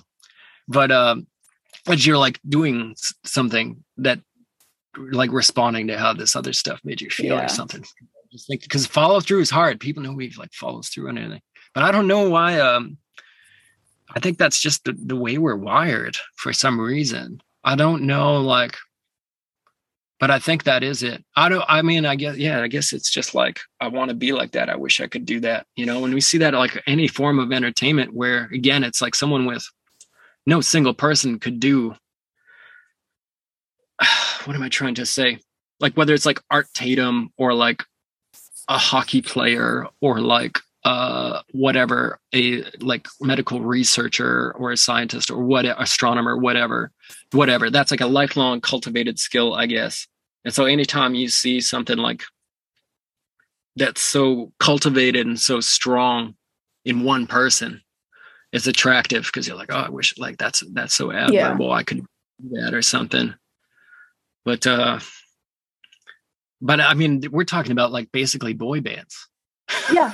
Yeah. Yeah. Which is crazy. I just watched a movie about George Harrison. This is, I, I just totally digressed and that didn't make any sense. But I, on what you're talking about, I just watched a movie about George Harrison and I didn't realize exactly what you're talking about.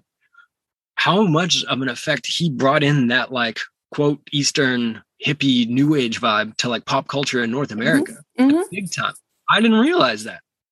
And I think that's a real thing, but he was like, whatever. They were into the meditation uh, with Maharishi Yogi doing the transcendental meditation, all yeah. this stuff. And then he kept going with that stuff, with all the imagery and the lifestyle. And he's living in like a palace, which is insane. But um, whatever, exactly what you're talking about. It's a role model. Yeah. Like, oh, I want to be like, you know, George Harrison. So I'm going to be like, you know, spiritual now, which see, I yeah. guess that's like, in a way. But I also feel like, whatever. I'm just, I'm just ramming. What do you, what do you think about it? Yeah.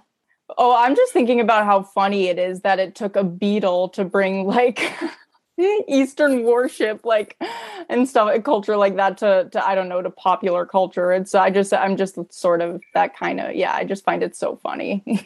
It's absurd. He's from Liverpool. Like yeah. they were, it, it's actually as a signifier of what you're talking about. I did I did just watch a lot of, like I said, returning to this stuff and what were the Beatles and what did that mean? And it's insanity. That actually, that Shea Stadium concert they did sounds like the Jesus and Mary Chain because of the screaming.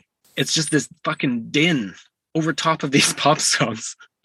Totally unintentional.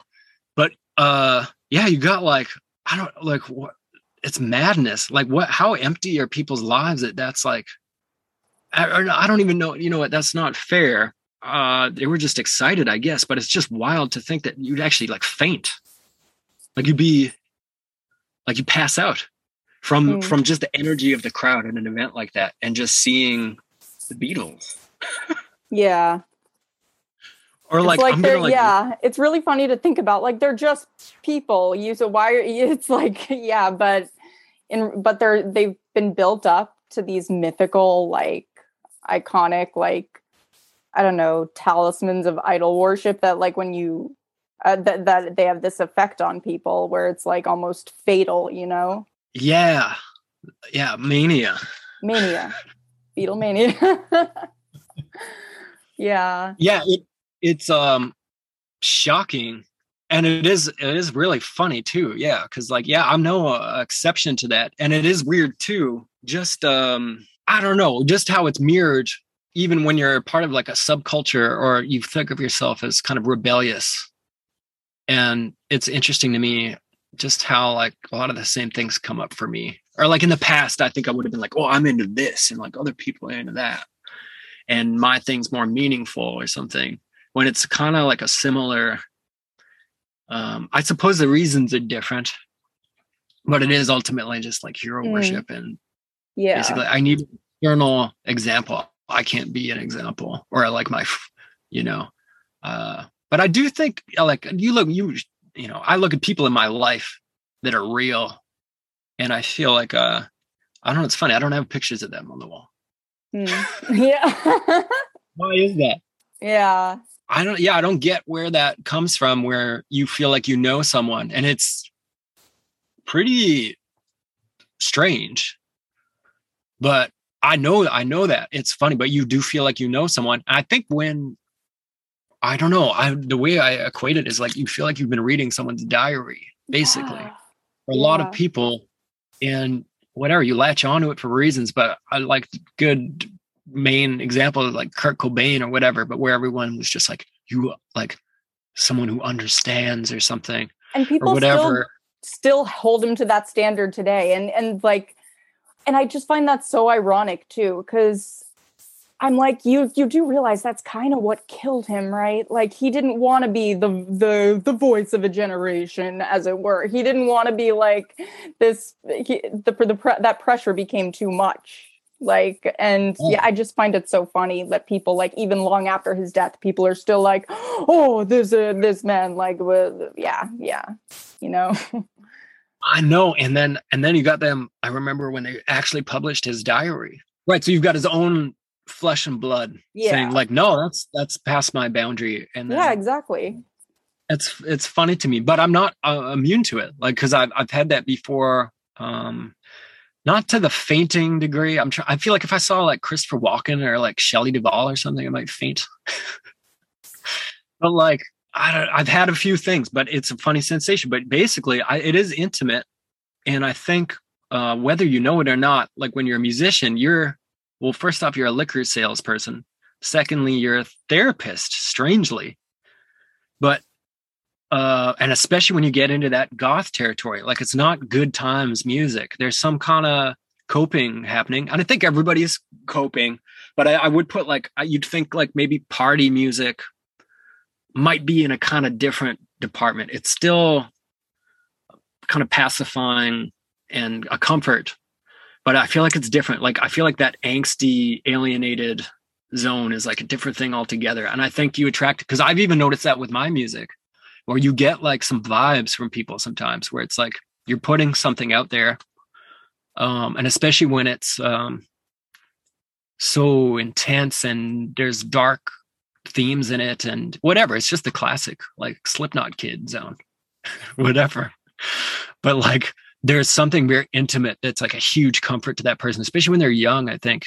And uh, maybe you're in a certain circle. Like, I don't know what's up with that. Like, if uh, whatever, everybody always brings up the internet. It's like, well, the internet changed it, but maybe it didn't change shit. But like, whatever, yeah. that isolation, it was like, I'm not alone. You know, I heard Joni Mitchell talking about that. Like, she's like, whatever, just people saying like, you raised me.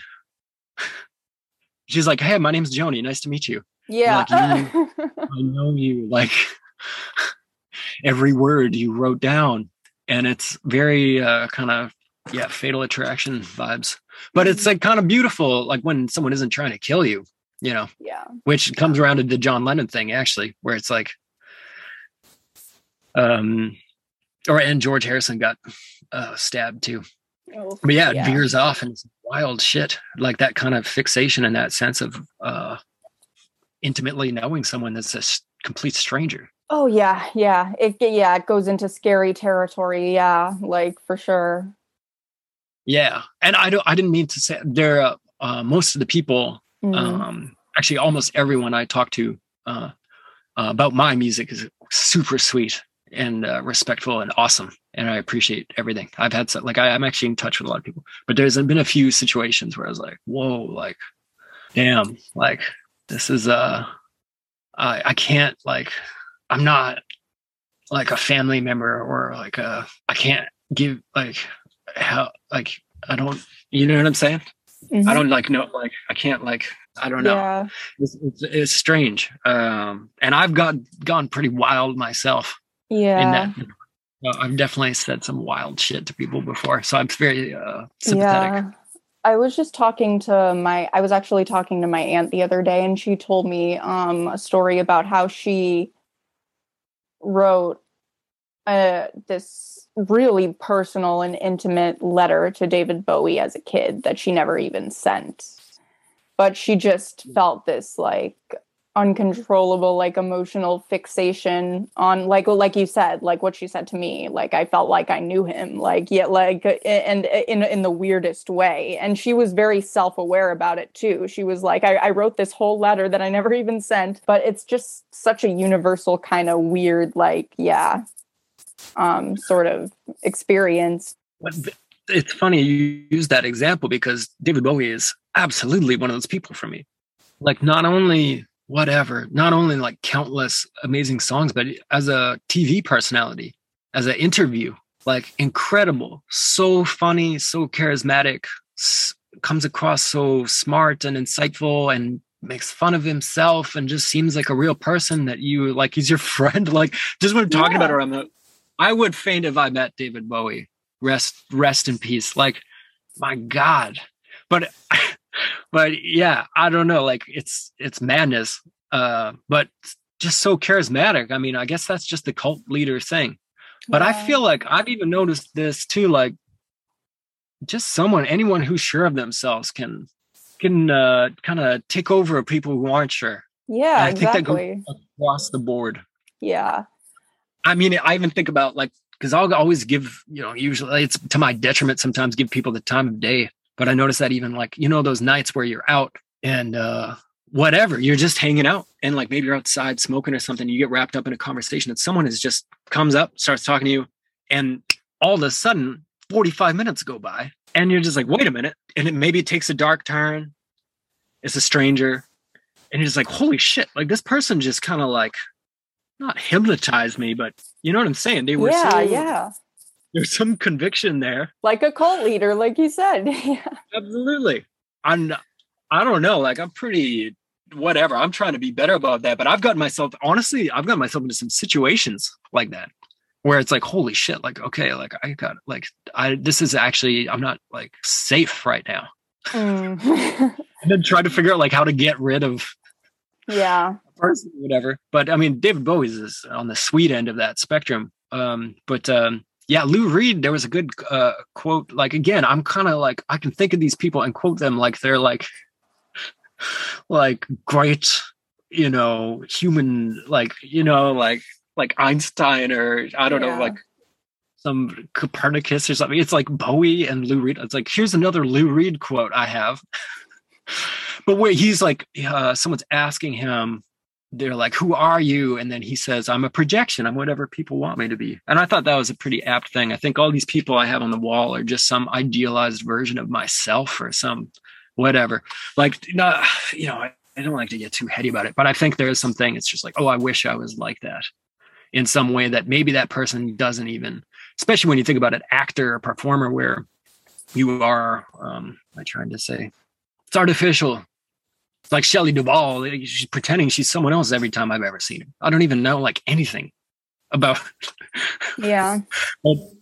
I don't know. It's it's madness. But yeah, Bowie, like it's just unreal whatever. I, yeah, he, he would do like kind of pastiche stuff, but he would like really um, somehow sell it. I mean, even that old stuff, there's like stuff where he almost sounds like Sam Cooke. Like, um, what the fuck's it called? I Dig Everything and, uh, oh, for God's sake, whatever. It's just like some of the earliest stuff, but it just sounds like almost exactly like Sam Cooke, and he's kind of selling it. And you're like, how the fuck does this work, David? Like, he's just a guy, David. Yeah. Where did you come from? Um, oh, speaking of like, um, do you know, um, Jane County, like from Jane County and the Electric Chairs, or the band's Queen Elizabeth? Only in passing, like as a peripheral thing. Yeah. Yeah. I, they're, they're always around as like a talking head in these movies and stuff. And then I think I got on some internet bullshit thing, but it was like, uh, I, probably Wikipedia or something, which is such dangerous territory. I'm, I'm knowing more and more, but something about uh, them poaching like the lyrics for Rebel Rebel from Jane County, or like some weird intrigue like that. Um, But uh, yeah, I don't know that that much about them, but I it's fascinating to me. Uh, Jackie Shane's kind of on the same tip where um, I don't whatever. I wanted to be like, oh, the music's amazing, um, and the clothes are amazing. You're not just totally fixate on that, but also um, just the idea of like, uh, oh, whatever. Um, what am I trying to say? It was very unusual to live like that. And came with some things, like yeah. some real things, you know? So baggage, uh, yeah. Yes, for sure. Uh, so I, I don't know, respect, I guess, is what I'm trying to say. I'm just like, wow, that takes some nerve. Like it's it's fascinating to me. Um, oh, just when people um, will do that, have the nerve to do that. Um, and like I was saying, I've always been very, um, um, not very good at expressing myself, or even like maybe even doing what I want or what I feel like is right or something. But uh, yeah, the thought of doing that with like just so much uh, resistance, like at every turn, you know, uh, which is still a thing uh, for sure. But I, I things are kind of picking up, but it's cool. I like that you're doing making all these videos and stuff, because I, I bet you you'll do something on people like that, right? Yeah.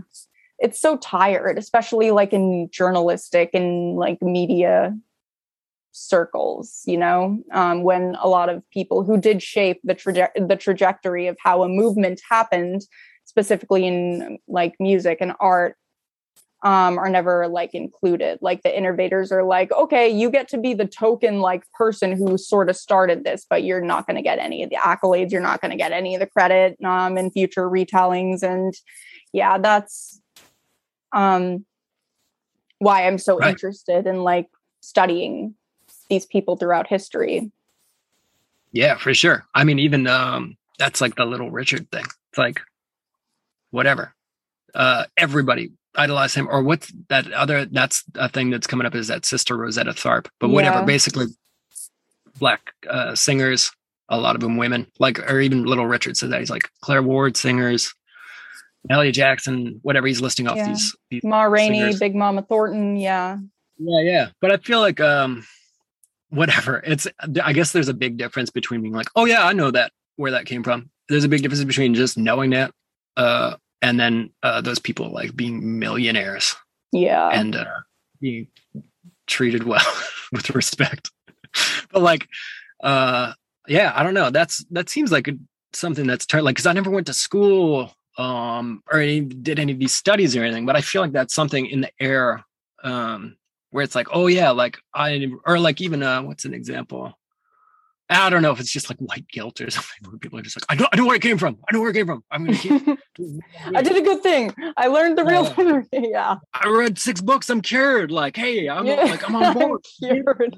And sometimes, um, like when people are bringing up, like, especially when, when white people are bringing up the whole, like, you have to listen to P O C thing online. It's just like, they only, they often sometimes only do that in this for the purpose of like poning other white people. And it's just like really weird. Yeah. Yeah.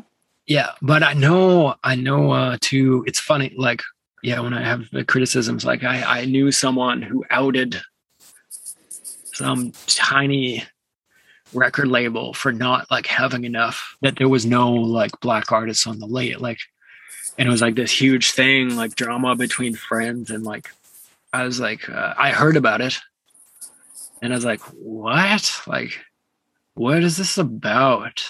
Yeah. Really? Like, did someone like, you know, drink somebody else's beer or something? Like what? Yeah. Did you, like, did you drink your roommate's beer and then not like replace it? And then like, what? It was weird. And it was like so intense, so intense. And it was right after the George Floyd thing. And I was like, hey, no one gives a fuck about your stupid tape label. Yeah. Like, this is a waste of everybody's time and energy. Like, no. Yeah. Uh, we kind of like spiraled out there, hey? Yeah. Or I guess it just wasn't about rock music, which is fine.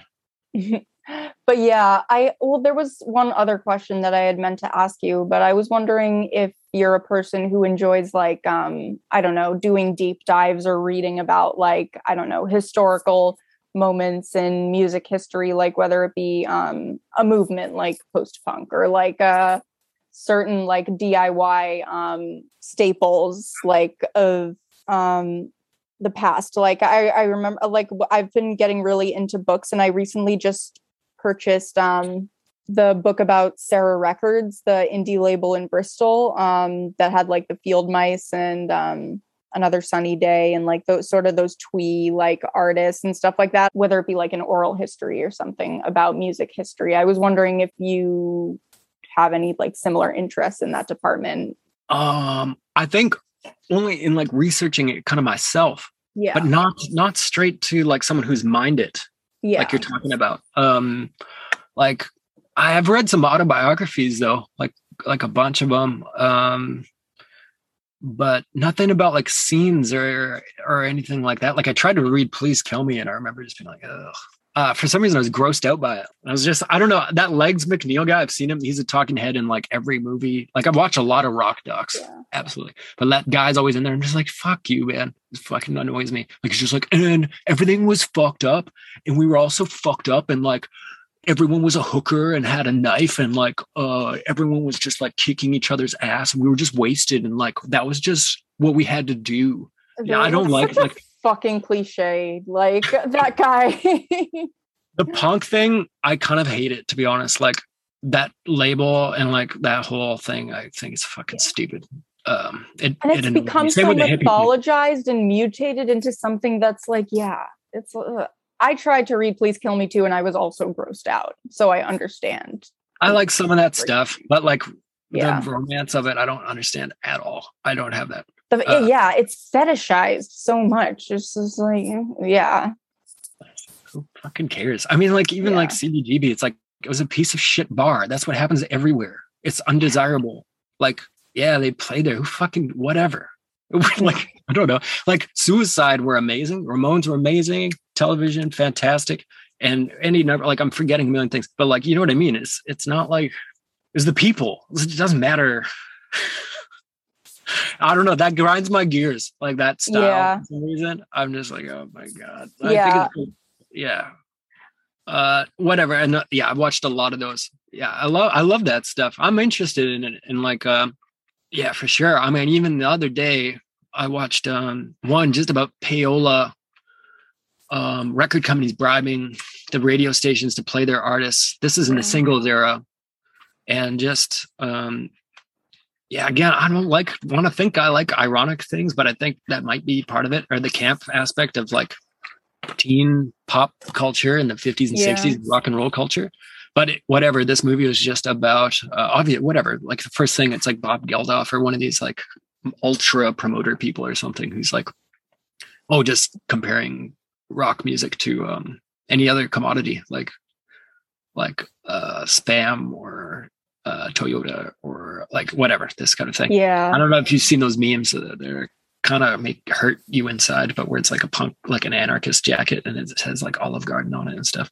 Oh yeah, yeah. yeah. Mm-hmm. I don't, that yeah. it's like that kind of humor where I'm just like, oh, like it's too gross. But uh, anyways, they were kind of saying that stuff. But um, oh, whatever. It was just fascinating. Whatever, and it, whatever. Just uh, them showing all the teenagers and how there's marketed towards kids, and like you get to a kid. And then they're a loyal, they have that nostalgia for their youth. So if you get the kid young, like you got them, like, and that's yeah. like every, whatever, every person who's in their sixties right now with the Beatles and all these yeah. things we were talking about. Right. Yeah. So you got them for life. So then they do the anthology in the nineties and then they buy it again. And then, like the commercial yeah. aspect of it, uh, which is fine. You know, I don't even know if I, like, it is what it is. Uh, yeah. But, but uh, it's interesting to me, especially with the teenagers. And anyways, they're showing Dick Clark with the top ten, and then they got the bubble gum, actual gum advertisement. And then the names flip, eventually shrouding the bubble gum. Like, it's that crazy. Like, yeah. like that bird in the cage thing or whatever, you know mm-hmm. what I'm talking about?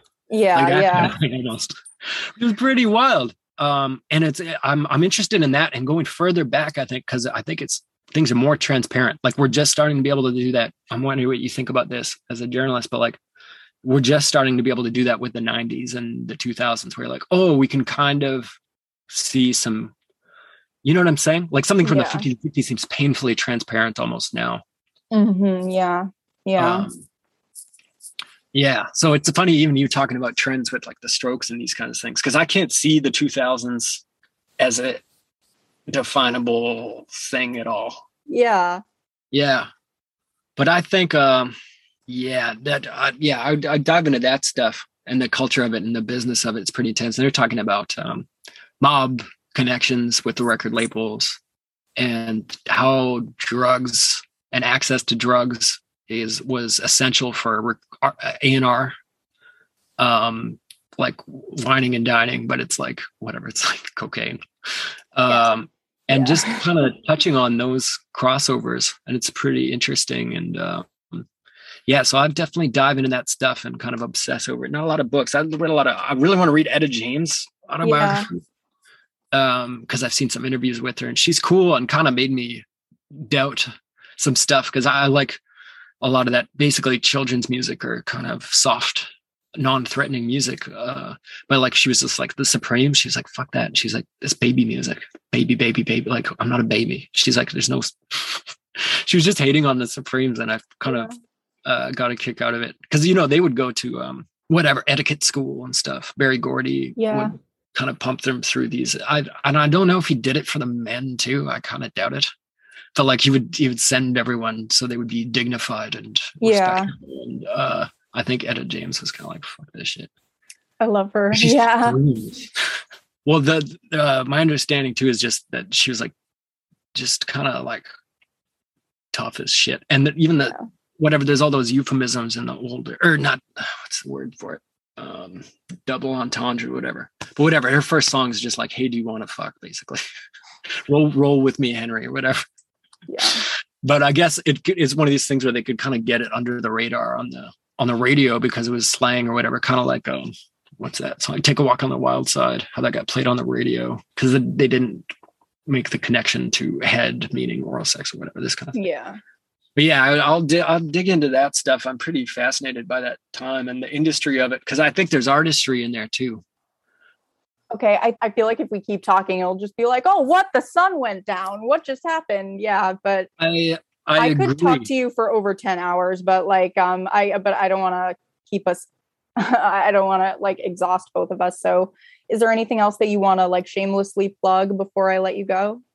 What I what would I like to plug? Just that that um, Cat O' Nine Tails record um, that's just available on the Realistic Studios website, the Cindy Lee website, and that's where I do all my stuff. And that's the only place you can get it right now. I'm trying to figure out a better way to like where, because it's funny. The only way people would listen to that is put it on their iPod, which not everyone does that. Even people just use streaming. So. Mm. Uh, but it's essentially charity. Like you can just steal it, just steal it. But like, uh, cause I know it's out there, but yeah, I, that's just a new record that is kind of under the radar. Um, and, uh, it's, it's half decent. So there, there's that. And then, um, oh, I'm also doing the guitar lessons, doing like remote guitar lessons. It's kind of unusual. It's better to do in person, but, uh, it's been really fun actually, and kind of connecting with people and stuff. So. I've been doing that, but that's it. And then I'm just still working on this, this, uh, record, which uh, I'm hoping to come out by the end of the year, but who knows? Yeah. Nice. Well, I'm excited to hear it when it, whenever it does um, come out. Um, so thank you so much for joining me today. And um, you've been very generous with your time, and I really uh, enjoyed um, chatting with you.